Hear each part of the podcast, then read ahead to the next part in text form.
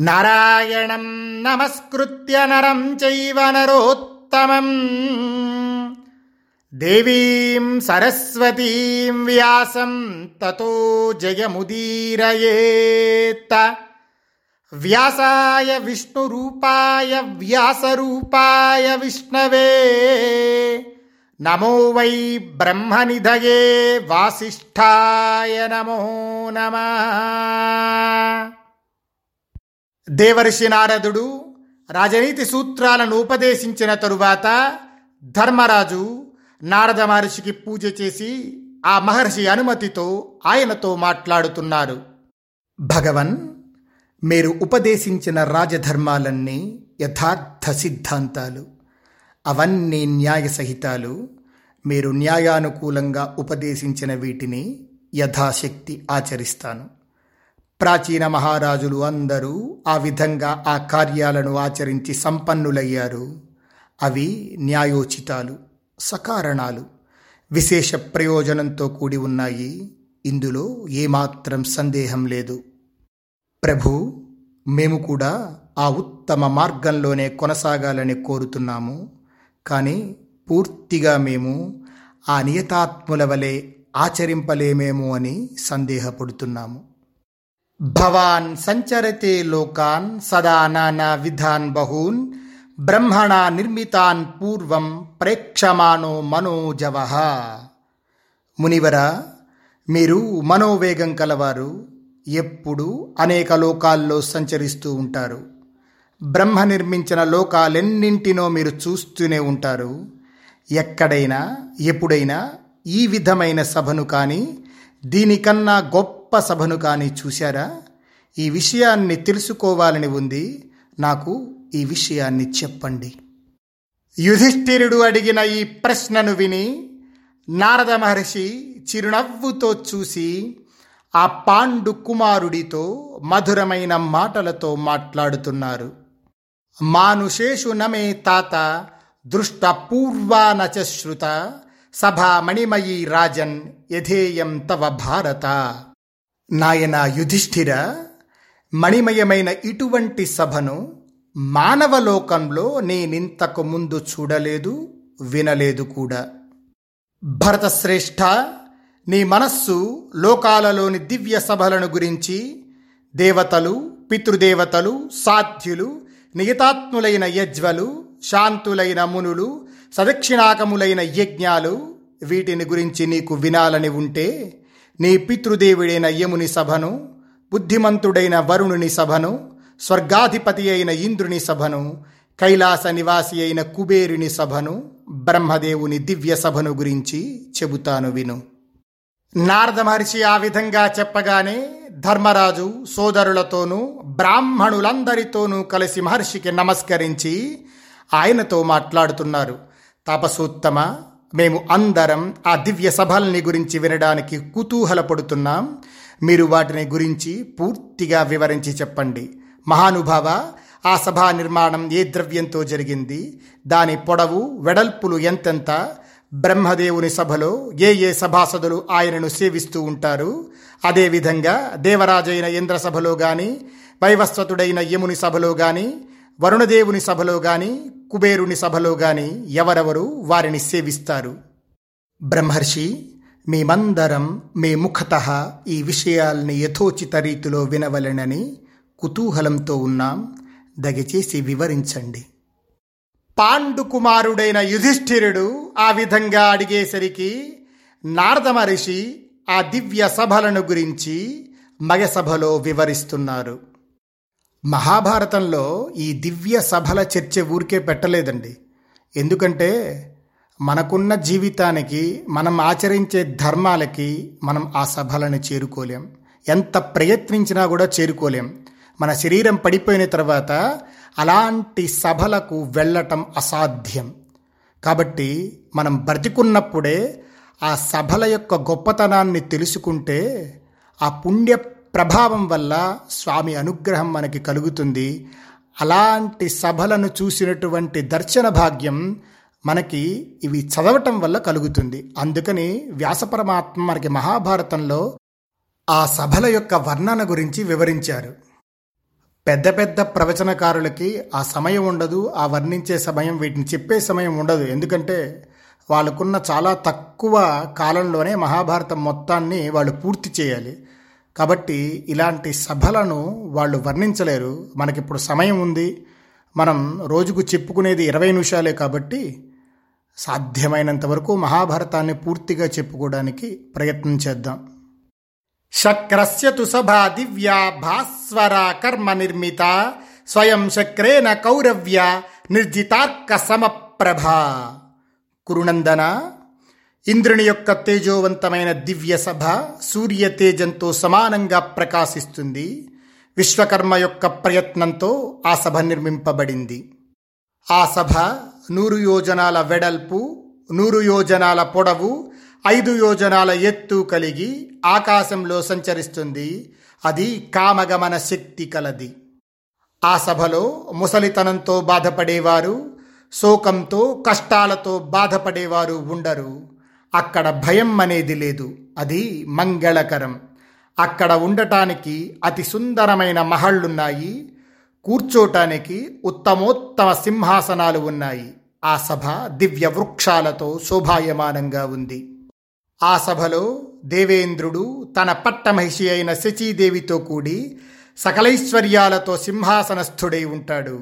ఆ శచీదేవి లక్ష్మి వంటి శోభతో విరాజిల్లుతుంది. ఆ సమయంలో దేవేంద్రుడు కిరీటాన్ని ఎర్రటి అంగదాలను ధరించి మాటల కందని రూపంతో వెలుగుతుంటాడు. నిర్మల వస్త్రాలతో విచిత్రమాలలతో ప్రకాశిస్తాడు. మహనీయుడైన ఆ దేవేంద్రుని చుట్టూ నిలిచి మరుద్గణాలు గృహస్థులైన దేవతలు నిత్యము సేవిస్తూ ఉంటారు. సిద్ధులు దేవమునులు సాధ్యులు దేవతాగణాలు మరుత్వంతులు వీరంతా సువర్ణమాలను అలంకరించుకొని ఒక్కటై నిలచి మహాత్ముడైన ఆ దేవేంద్రుని ఈ సభలోనే సేవిస్తారు. వారంతా తమ తమ అనుచరులతో కలిసి దివ్య రూపాలను ధరించి చక్కగా అలంకరించుకొని ఉంటారు. పరాశరుడు పర్వతుడు సావర్ణి గాలవుడు శంఖుడు లిఖితుడు గౌరశిరుడు దుర్వాసుడు క్రోధనుడు సేనుడు దీర్ఘతముడు పవిత్రపాణి సావర్ణి యాజ్ఞవల్కుడు బాలుకి ఉద్దాలకుడు శ్వేతకేతువు తాండ్యుడు భాండాయని హవిష్మంతుడు గరిష్ఠుడు హరిశ్చంద్ర మహారాజు హృద్యుడు ఉదరశాండిల్యుడు విశాఖుడు విధాత కాలుడు కరాలదంతుడు త్వష్ట విశ్వకర్మ తుంబురుడు మొదలైన ఎందరో మునులు వాయుభక్షకులు హవిర్భోక్తలు అయిన మహర్షులు స్వర్గలోకాధిపతి అయిన వజ్రపాణిని సేవిస్తారు. పాండుకుమార యుధిష్ఠిర సహదేవుడు సునీధుడు మహాతపస్వి అయిన వాల్మీకి సత్యవాది అయిన శమీకుడు సత్యప్రతిజ్ఞుడైన ప్రచేతుడు మేధాతిథి వామదేవుడు పులస్త్యుడు పులహుడు క్రతువు మరుత్తుడు మరీచి మహాతపస్వి అయిన స్థాణువు కక్షీవంతుడు గౌతముడు తార్క్ష్యుడు వైశ్వానరముని షడర్తుడు కవశుడు ధూమ్రుడు రైభ్యుడు నలుడు పరావసుడు సస్త్యాత్రేయుడు జరత్కారవు కహాలుడు కాశ్యపుడు విభాంటకుడు ఋష్యశృంగుడు ఉన్ముఖుడు విముఖుడు కాళకవృక్షీయుడు ఆశ్రావ్యుడు హవిర్వాహకులైన సప్తవింశతి వన్హులు అగ్నిశోములు ఇంద్రాగ్నులు మిత్రుడు సవిత అర్యముడు భగుడు విశ్వేదేవులు సాధ్యులు బృహస్పతి శుక్రుడు విశ్వావసువు చిత్రసేనుడు సుమనుడు తరుణుడు యజ్ఞాలు దక్షిణలు గ్రహాలు తారలు యజ్ఞ నిర్వాహక మంత్రాలు ఇంద్రసభలో అలంకారాలు. అదేవిధంగా అందమైన అప్సరసలు మనోహరులైన గంధర్వులు నృత్య గీత వాద్యాలతో వివిధ హాస్య విన్యాసాలతో దేవరాజైన ఇంద్రుని మనస్సును రంజింపజేస్తారు.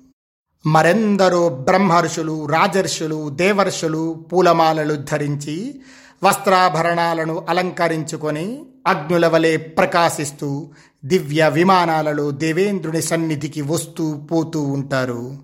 బృహస్పతి శుక్రుడు ఎప్పుడు అక్కడే ఉంటారు. బ్రహ్మ సమానులైన భృగువు సప్తర్షులు కూడా అక్కడ ప్రకాశిస్తుంటారు. కమల శోభితమైన ఈ ఇంద్రసభను నేను చూశాను. మహాబాహు ధర్మరాజ ఇక యమసభ ఎలా ఉంటుందో అది వివరిస్తాను. దాని గురించి విను.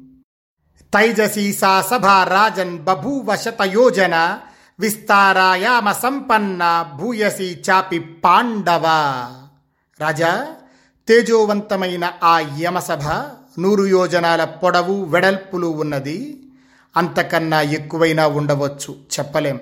ఆ యమసభ సూర్య తేజస్సు కలది. కోరిన రూపాన్ని ధరించగలది. అంతటా ప్రకాశంగా ఉంటుంది. శీతోష్ణాలను నియంత్రించగలది యమసభ మనోరంజకంగా ఉంటుంది. ఆ సభలో శోకానికి శైథిల్యానికి అవకాశం లేదు. ఆకలి దప్పులుండవు. అప్రియాలు జరగవు. దీనత్వం గాని అలసట గాని ప్రాతికూల్యం గాని అక్కడ ఉండవు. దివ్యమానుష కాంక్షలన్నీ అక్కడ తీరుతాయి. రుచికరాలైన భక్ష్యభోజ్యాలు అక్కడ మిక్కిలిగా ఉంటాయి.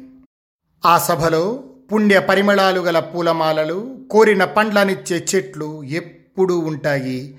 ఆ సభలో తీయని చన్నీళ్ళు వేన్నీళ్ళు ఎప్పుడూ దొరుకుతాయి. పవిత్రులైన రాజర్షులు నిర్మలులైన బ్రహ్మర్షులు పరమానందంతో అక్కడ సూర్యసుతుడైన యముణ్ణి సేవిస్తారు. యయాతి నహుషుడు పూరుడు మాంధాత సోమకుడు నృగువు త్యసదస్యుడు కృతవీర్యుడు శృతశ్రవుడు అరిష్టనేమి సిద్ధుడు కృతవేగుడు కృతి నిమి ప్రదర్దనుడు శిబి మత్స్యుడు పృథులాక్షుడు బృహద్రథుడు వార్తుడు మరుత్తుడు కుశికుడు సాంకాస్యుడు సాంకృతి ధ్రువుడు కార్తవీర్యార్జునుడు భరతుడు సురథుడు సునీధుడు నిషఠుడు నలుడు సుమనుడు అంబరీషుడు భగీరథుడు సదుష్వుడు పృథువేగుడు పృథుశ్రవుడు కరంధముడు భాంగాసురి జయుడు దుష్యంతుడు వేణుడు సుదుమ్యుడు బాక్లీకుడు మధువు ఐలుడు మరుత్తుడు కపోతరోముడు తృణకుడు సహదేవుడు అర్జునుడు వ్యశ్వుడు సాశ్వుడు కృషాశ్వుడు శశబిందుడు దశరథుడు కకుత్సుడు ప్రవర్ధనుడు అలర్కుడు కక్షసేనుడు గయుడు గౌరాశ్వుడు పరశురాముడు నాభాగుడు సగరుడు భూరిధుమ్యుడు మహాశ్వుడు పృథాశ్వుడు జనకుడు పృథువు వారిసేనుడు పురుజిత్తు జనమేజయుడు బ్రహ్మదత్తుడు త్రిగర్తుడు ఉపరిచరుడు ఇంద్రద్యుమ్నుడు భీమజానవు గౌరవపృష్ఠుడు పలాశవు నూర్గురు కాశీరాజులు వంద మంది కుశరాజులు శాంతనువు పాండురాజు ఉషంగవుడు శతరథుడు దేవరాజు జయద్రథుడు వృషదర్భరాజర్షి ఆయన మంత్రులు వేల కొలదిగా శశబిందు రాజులు ఆ సభలో ఉన్నారు. ఇలా ఇక్కడ ఇంకా చాలామంది రాజులు ఇచ్చారండి. నేను కొంతమంది పేర్లు తీసుకొని చెప్పాను. ఇక్కడ ఒక అద్భుతమైన విషయం చెప్పారు. అది గమనించండి. వంద మంది మత్స్యరాజులు నూర్గురు నీపరాజులు వంద మంది గయులు వంద మంది ధృతరాష్ట్రులు ఎనభై మంది జనమేజయులు నూర్గురు బ్రహ్మదత్తులు వంద మంది వీరులు నూర్గురు ఈరులు రెండు వందల మంది భీష్ములు వంద మంది భీములు వంద మంది ప్రతివింధ్యులు నూర్గురు నాగరాజులు వంద మంది హైరాజులు వంద మంది పలాసులు నూర్గురు కాశీరాజులు వంద మంది కుశరాజులు శాంతనువు ఇలా లెక్కలేని చెప్పారు. ఇక్కడ వంద మంది ధృతరాష్ట్రులు రెండు వందల మంది భీష్ములు ఇలా చెప్తున్నారు. అంటే మహాభారతాలు ఎన్ని జరిగిపోయినాయో ఆలోచించండి. ఎంత కాల ప్రమాణం ఉందో ఆలోచించండి. కృతయుగం త్రేతాయుగం ద్వాపరయుగం కలియుగం మళ్ళీ తిరిగి కృతయుగం మళ్ళీ త్రేతాయుగం ద్వాపరయుగం కలియుగం ఇలా కాలం తిరుగుతూ ఉంటుంది కదా. కాబట్టి ఇంతమంది భీష్ములు వెళ్ళిపోయారు ఇంతమంది ధృతరాష్ట్రులు వెళ్ళిపోయారు ఇలా చెప్తుంది. ఇన్ని కాలాలన్నీ వెళ్ళిపోయినాయి. అలా వెళ్ళిపోయిన వాళ్ళందరూ అక్కడ యమసభలో ఉన్నారు.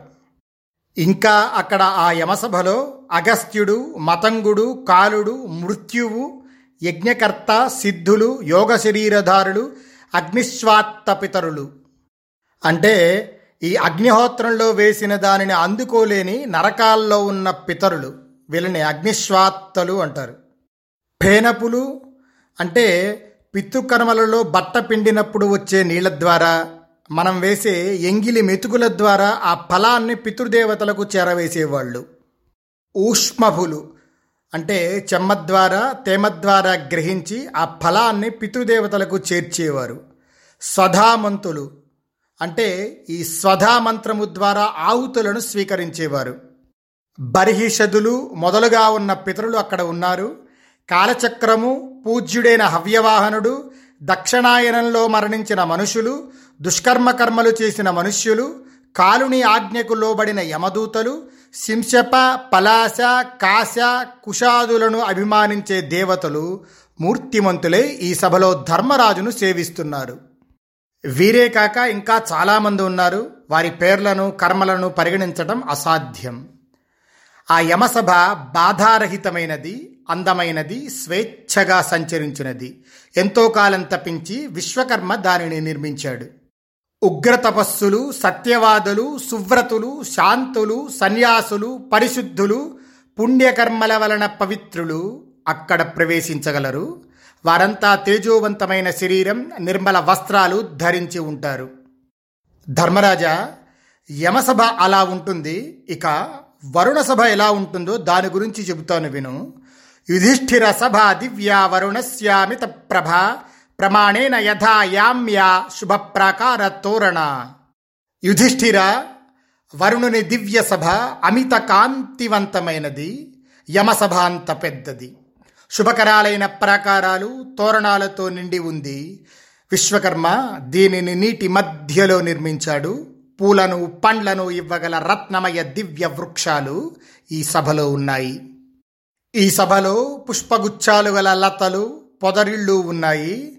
అవి నల్లగా పచ్చగా నీలంగా తెల్లగా ఎర్రగా శోభిస్తున్నాయి. అదేవిధంగా ఆ సభలో మధుర విచిత్ర కంఠధ్వనులు గల పక్షులు వందలు వేలు కనిపిస్తున్నాయి. వాటి రూప సౌందర్యం వర్ణనలకు అందనిది. ఆ సభ సుఖస్పర్శ గలది. అంత చల్లనిది కాదు అంత వెచ్చనిది కాదు. దానిలో ఎన్నో గదులు ఎన్నో ఆసనాలు ఉన్నాయి. వరుణ రక్షిత అయిన ఆ సభ శ్వేతవర్ణంతో రమణీయమైనది.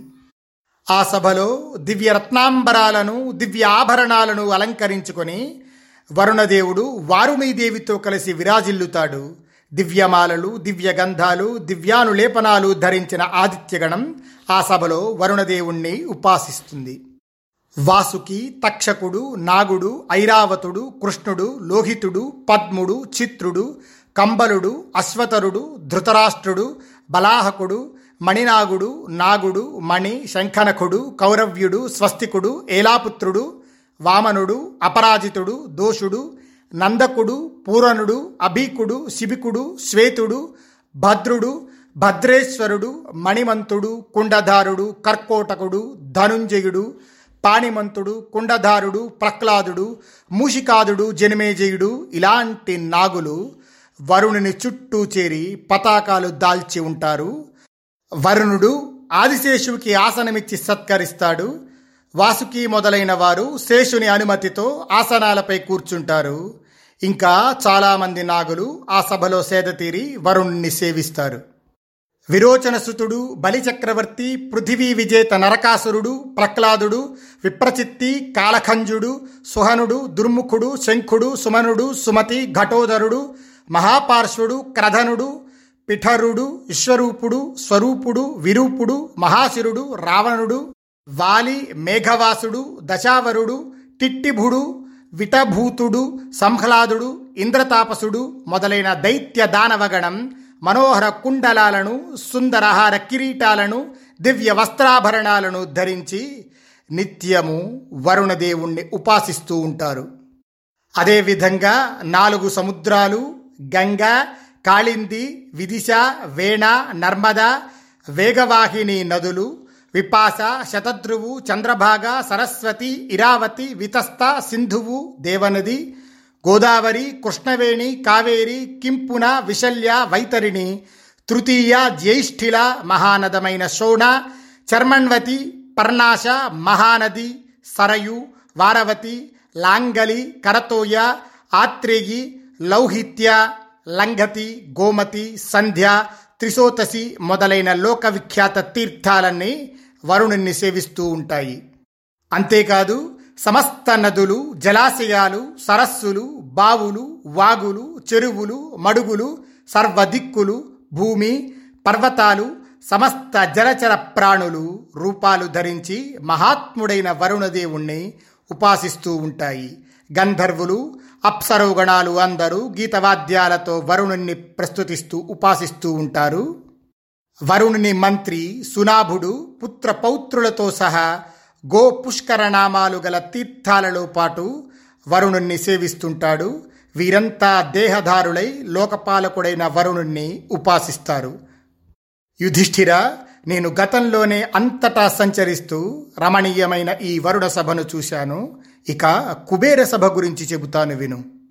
సభ వైశ్రవణి రాజన్ శతయోజన మాయత విస్తీర్ణా సప్తతిశ్చైవ యోజనా నిశిత ప్రభా కుబేర సభ నూరు యోజనాల పొడవు డెబ్బది యోజనాల వెడల్పు కలది తెల్లని కాంతితో ప్రకాశించేది. విశ్రవసుని కొడుకు కుబేరుడు దీనిని తపస్సు చేసి సాధించాడు. శ్వేతకాంతితో అది వెన్నెలలను తిరస్కరిస్తూ కైలాస శిఖరం వలె భాసిస్తుంది. గుహ్యకులు దీనిని మోస్తూ ఉంటారు. ఆ సమయంలో ఆ సభ ఆకాశాన్ని అంటినట్టు ప్రకాశిస్తుంది. దివ్యమైన స్వర్ణమయమైన ప్రాసాదాలతో ఆ సభ విరాజిల్లుతుంది. మహారత్నాలతో చిత్రవర్ణాలతో దివ్య గంధాలతో తెల్లని మేఘాల వంటి ఆకృతితో మనోహరమై ఆ కుబేర సభ గగనసీమలో ఈదులాడుతున్నట్టు కనిపిస్తుంది. ఆ కుబేర సభ బంగారు వన్నెలతో అలంకరింపబడిన గోడలతో మెరుపుల వలె ప్రకాశిస్తూ దివ్యంగా ఉంటుంది. ఆ సభలో కుబేరుడు విచిత్ర ఆభరణాలు విచిత్ర వస్త్రాలు ధరించి ప్రజ్వలించే కుండలాలు అలంకరించుకొని దివ్యాసనాలు దివ్య పాదపీఠాలు కలిగి సూర్య తేజస్సుతో ప్రకాశిస్తున్న దివ్య సింహాసనంపై కూర్చొని ఉంటాడు. వేల కొలది స్త్రీలు ఆయనను చుట్టి ఉంటారు. అక్కడ గంధర్వులతో అప్సరోగణాలతో సహా దేవతలు సభాసదులై దివ్య తానాలతో గానం చేస్తూ ఉంటారు. మిశ్రకేశి రంభ చిత్రసేన శుచిస్మిత చారునేత్ర ఘృతాచి మేనక పుంజికస్థల విశ్వాసి సహజన్య ప్రమ్లోచ ఊర్వశి ఇరా వర్గ సౌరభేయి సమీచి బుద్బుద లత మొదలైన వేల కొలది నృత్య గీత విశారదులైన గంధరాప్సరోగణాలు కుబేరుణ్ణి సేవిస్తూ ఉంటారు. అంతేకాక కిన్నెరలు నరులు గంధర్వులు మణిభద్రుడు ధనదుడు శ్వేతభద్రుడు కశేరకుడు గండకండువు ప్రద్యోతుడు కుస్తుంబురుడు గజకర్ణుడు విశాలకుడు వరాహకర్ణుడు తామ్రోష్ఠుడు ఫలకక్షుడు ఫలోదకుడు హంసచూడు శిఖావర్తుడు హేమనేత్రుడు విభీషణుడు పుష్పాననుడు పింగళకుడు శోణితోదుడు ప్రవాలకుడు వృక్షవాసి అనికేతుడు చీరవాసనుడు మొదలుగా గల యక్షులు లక్షల కొలది ఆ సభలో నిలిచి కుబేరుణ్ణి సేవిస్తారు. సదా భగవతి లక్ష్మీ తత్రైవ నలకూబర అహంచ బహుశక్త్యాం భవంత్యన్యే చ మద్విధా. పూజనీయ అయిన లక్ష్మి నలకూబరుడు నేను అంటే నారద మహర్షి కూడా. ఇలాంటి ఎంతోమంది ఆ కుబేర సభలో ఎక్కువగా ఉంటారు. బ్రహ్మర్షులు దేవర్షులు ఇతర ఋషిగణాలు ఆ సభలో ఉంటారు. అంతేకాక ఎందరో పిశాచులు మహాబలులైన గంధర్వులు లోకపాలకుడైన కుబేరుణ్ణి సేవిస్తూ ఉంటారు. భగవన్ భూత సంఘైశ్చ వృతశత సహస్రశ ఉమాపతే పశుపతి క్షూలభ్రత భగనేత్ర త్రయంబకో రాజశార్దూల దేవీ చ విగతక్లమా. లక్షల కొలది భూత సమూహాలు చుట్టుముట్టగా ఉగ్రధనుర్ధారి మహాబలి పశుపతి శూలధారి త్రిలోచనుడు అయిన శివుడు అలసట లేని పార్వతి ఈ ఇద్దరు భూతప్రేతాదులతో కలిసి తమ మిత్రుడైన కుబేరుణ్ణి ఎప్పుడూ సేవిస్తూ ఉంటారు. ఆ భూతప్రేతాలు వామనులు వికటులు కుబ్జులు ఎర్రటి కనులు కలవారు గొప్ప కోలాహలం చేసేవారు మేధోమాంసాలను తినేవారు వివిధ శస్త్రాస్త్రాలను ధరించిన వారు గాలివలే తీవ్ర వేగం కలవారు. వీరే కాక వందల కొలది గంధర్వపతులు విశ్వావసువు హయుడు హుహుడు తుంబురుడు పర్వతుడు శైలూషుడు చిత్రసేనుడు చిత్రరథుడు మొదలైనటువంటి వారంతా కూడా ధనాధిపతి అయిన కుబేరుణ్ణి సేవిస్తూ ఉంటారు. విద్యాధర చక్రవర్తి అయిన చక్రధర్ముడు భగదత్తుడు ధర్మనిష్ఠుడైన విభీషణుడు యక్ష గంధర్వ నిశాచరులతో కలిసి తమ సోదరుడైన కుబేరుణ్ణి సేవిస్తూ ఉంటారు. హిమవంతం పారియాత్రం వింధ్యం కైలాసం మందరం మలయం దుర్దురం మహేంద్రం గంధమాదనం ఇంద్రకీలం సునాభం మేరువు మొదలుగా గల ఇతర పర్వతాలు కుబేర ప్రభువుని సేవిస్తూ ఉంటాయి.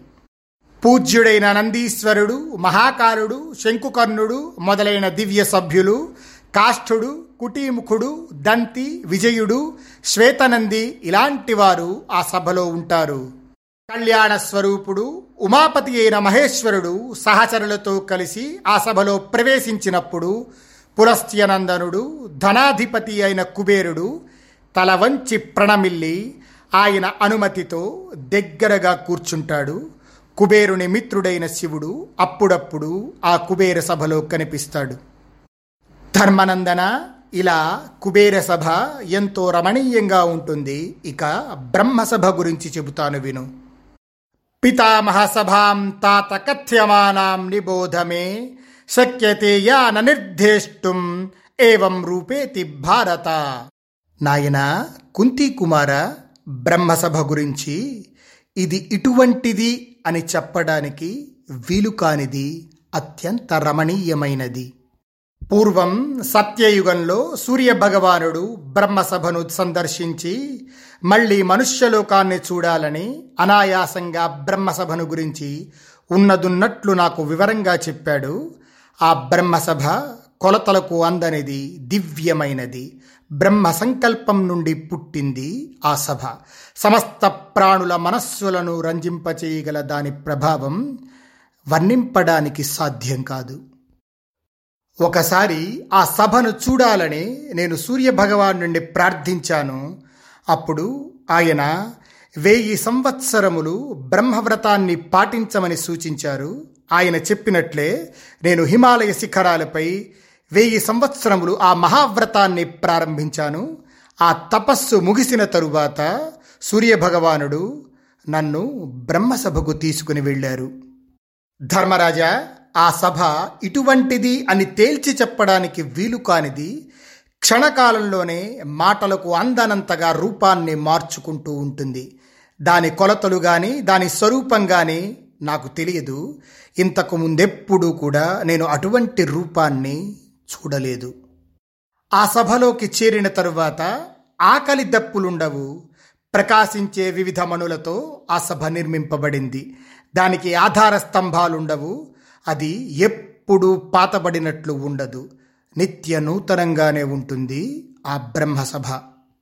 అనంత కాంతులతో వెలిగే నానావిధ దివ్య పదార్థాలతో స్వయంగానే చంద్రుని సూర్యుని అగ్నిని మించి ప్రకాశిస్తుంది. స్వర్గాన్ని మించి ఉన్నతమై సూర్యుణ్ణి తిరస్కరిస్తూ ఆ బ్రహ్మసభ ప్రకాశిస్తుంది. ఆ సభలో సర్వలోక పితామహుడైన బ్రహ్మ దేవమాయతో సమస్త లోకాలను సృష్టిస్తూ తాను మాత్రం ఎప్పుడు ఒంటరిగా ఉంటాడు. ప్రజాపతులందరూ ఆయనను సేవిస్తూ ఉంటారు.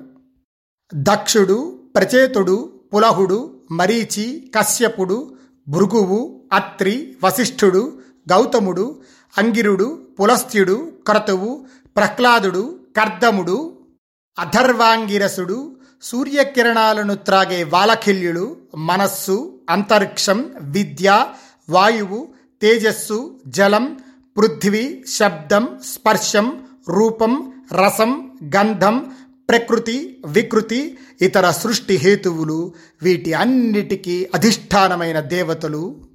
అగస్త్యుడు మార్కండేయుడు జమదగ్ని భరద్వాజుడు సంవర్తనుడు చ్యవనుడు దుర్వాసుడు ధర్మాత్ముడు ఋషిశృంగుడు యోగాచార్యుడు పూజనీయుడు అయిన సనత్కుమారుడు అసితుడు దేవలుడు తత్వజ్ఞాని అయిన జైగీష్యవుడు శత్రుచేత అయిన ఋషభుడు పరాక్రమశాలి అయిన మణి అష్టాంగ సహితమే మూర్తివంతమైన ఆయుర్వేదం నక్షత్రగణాలతో కూడి చంద్రుడు కిరణమాలి అయిన సూర్యుడు వాయువులు క్రతువులు సంకల్పం ప్రాణం వీరే కాక మహావ్రత పరాయణులై రూపధారులైన మహాత్ములందరూ బ్రహ్మను సేవిస్తూ ఉంటారు. అర్థం ధర్మం కామం హర్షం ద్వేషం తపస్సు దమం ఇవి కూడా రూపాన్ని ధరించి బ్రహ్మను సేవిస్తాయి. గంధర్వాప్సర గణాలు ఇరవై కలిసి బ్రహ్మసభకు వస్తాయి. మరొక ఏడు గణాలకు చెందిన గంధర్వులు అక్కడ చేరుతారు. సమస్త లోకపాలకులు శుక్రుడు బృహస్పతి బుధుడు కుజుడు శని రాహువు కేతువు ఈ గ్రహాలు అన్నీ సామగాన మంత్రాలు రథంతమ సామ హరిమంతుడు వసుమంతుడు ఇంద్రునితో సహా ద్వాదశాదిత్యులు జంటలుగా వ్యవహరింపబడిన అగ్నిష్టోమాది దేవతలు మరుత్తులు విశ్వకర్మ వసువులు సమస్త పితృగణాలు హవిస్సులు ఋగ్వేదం సామవేదం యజుర్వేదం అధర్వణ వేదం సర్వశాస్త్రాలు ఇతిహాసాలు ఉపవేదాలు వేదాంగాలు అన్నీ ఆయుర్వేదం ధనుర్వేదం గాంధర్వ వేదం అర్థశాస్త్రం వేదాంగాలు గ్రహాలు యజ్ఞాలు సోమం సమస్త దేవతలు సావిత్రి దుర్గా అకార ఉకార మకార అర్ధమాత్ర నాద బిందు శక్తులు ప్రణవం యొక్క సప్త రూపాలు ఏడు రకాలైన వాణి మేధాధృతి శృతి ప్రజ్ఞ బుద్ధి కీర్తి క్షమ సామగానాలు స్థుతి గీతాలు విధగాథలు తర్కంతో కూడిన భాష్యాలు వివిధ నాటకాలు కావ్యాలు కథలు ఆఖ్యాయికలు కారికలు ఇవన్నీ రూపాన్ని ధరించి ఆ బ్రహ్మసభలో ఉంటాయి. గురు పూజ చేసిన పుణ్య పురుషులందరూ బ్రహ్మగారి సభలో ఉంటారు. అదేవిధంగా క్షణాలు లవాలు ముహూర్తాలు దివారాత్రాలు పక్షాలు నెలలు ఋతువులు సంవత్సరాలు యుగాలు అహోరాత్రులు నిత్య దివ్య అక్షయ అవ్యయ రూపమైన కాలచక్రం ధర్మచక్రం రూపాన్ని ధరించి రోజు బ్రహ్మను ఉపాసిస్తూ ఉంటాయి. అదితి దితి ధనువు సురస వినత ఇర కాళిక సురభి సరమ గౌతమి ప్రభ కద్రువ దేవమాతలు రుద్రాణి శ్రీ లక్ష్మి భద్ర అపర షష్ఠి పృథ్వీ గంగానది లజ్జ స్వాహ కీర్తి సురాదేవి శచి పుష్టి అరుంధతి సంవృత్తి ఆశ నియతి సృష్టిదేవి రతి ఇతర దేవతలు కూడా ప్రజాపతిని ఉపాసిస్తారు. ఆదిత్యులు వసువులు రుద్రులు మరుత్తులు అశ్వినులు విశ్వేదేవులు సాధ్యులు మనోవేగం గల పితరులు బ్రహ్మను సేవిస్తూ ఉంటారు. పితృగణాలు ఏడుంటాయి. వాటిలో నాలుగు రూపం కలవి మూడు రూపం లేనివి. వైరాజులు అగ్నిశ్వాత్తులు సోమపులు గార్హపత్యులు. ఈ నాలుగు పితృగణాలు రూపం ఉన్నటువంటివి. ఏకశృంగులు చతుర్వేదులు కళలు ఈ మూడు పితృగణాలు రూపం లేనివి. ఈ పితృగణాలు ఏడు నాలుగు వర్ణాలలో పూజింపబడతాయి. ముందు ఈ పితృగణాలు తృప్తి పడితే సోమదేవత తృప్తి చెందుతుంది. ఈ సప్తగణాలకు చెందిన పితరులు బ్రహ్మ సన్నిధిలో నిలిచి తేజోమూర్తి అయిన బ్రహ్మను పరమానందంగా ఉపాసిస్తూ ఉంటారు. అంతేకాక రాక్షసులు పిశాచులు దానవులు గుహ్యకులు నాగులు సుపర్ణులు పశువులు బ్రహ్మను ఉపాసిస్తారు. దేవేంద్రుడు వరుణుడు కుబేరుడు యముడు శివుడు కార్తికేయుడు నారాయణుడు దేవర్షులు బాలకిల్యమునులు ఇతర మహర్షులు అందరూ కూడా ఆ సభలో బ్రహ్మగారిని ఆరాధిస్తారు. ధర్మరాజా అంతేకాదు త్రిలోకాలలో స్థావర జంగమాత్మకమైన సమస్తాన్ని నేను ఆ బ్రహ్మసభలో చూశానని తెలుసుకో. ఊర్ధ్వరేతస్కులైన పద్దెనిమిది వేల మంది మునులు ఆ సభలో ఉంటారు. ఆ మహర్షులు దేవతలందరూ అక్కడ స్వేచ్ఛగా బ్రహ్మను సందర్శించి తలవాల్చి నమస్కరించి వచ్చిన దారిని తిరిగి వెళతారు.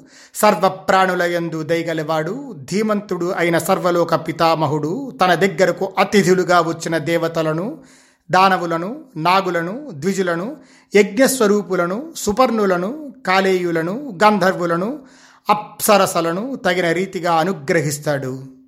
విశ్వరూపుడైన బ్రహ్మ వారిని అనుగ్రహించి అనునగించి గౌరవించి కోరికలను తీర్చి భోగ విశేషాలను అందిస్తాడు. ఆ విధంగా ఆ బ్రహ్మసభ వచ్చే పోయే వారితో కోలాహలంగా కనిపిస్తూ సుఖప్రదమై ఉంటుంది. రాజోత్తమ ఆ బ్రహ్మసభ సమస్త తేజస్సులు కలది దివ్యమైనది. బ్రహ్మర్షిగణ సేవితమైనది. పాపరహితమై శమ సంపత్తితో విరాజిల్లుతూ ఉంటుంది. అటువంటి సభను నేను చూశాను. మానవలోకంలో ఈ సభ దుర్లభమైనట్లు సమస్త లోకంలోనూ బ్రహ్మసభ దుర్లభమైనది. ఈ సభలన్నింటినీ నేను గతంలో దేవలోకంలో చూశాను. మానవలోకంలో మాత్రం నీ సభయే సర్వశ్రేష్టమైనది. స్వస్తి ప్రజాభ్య పరిపాలయంతాం న్యాయేన మార్గేణ మహీం మహిషా గోబ్రాహ్మణేభ్య శుభమస్తు నిత్యం లోకా సమస్తా సుఖినో భవంతు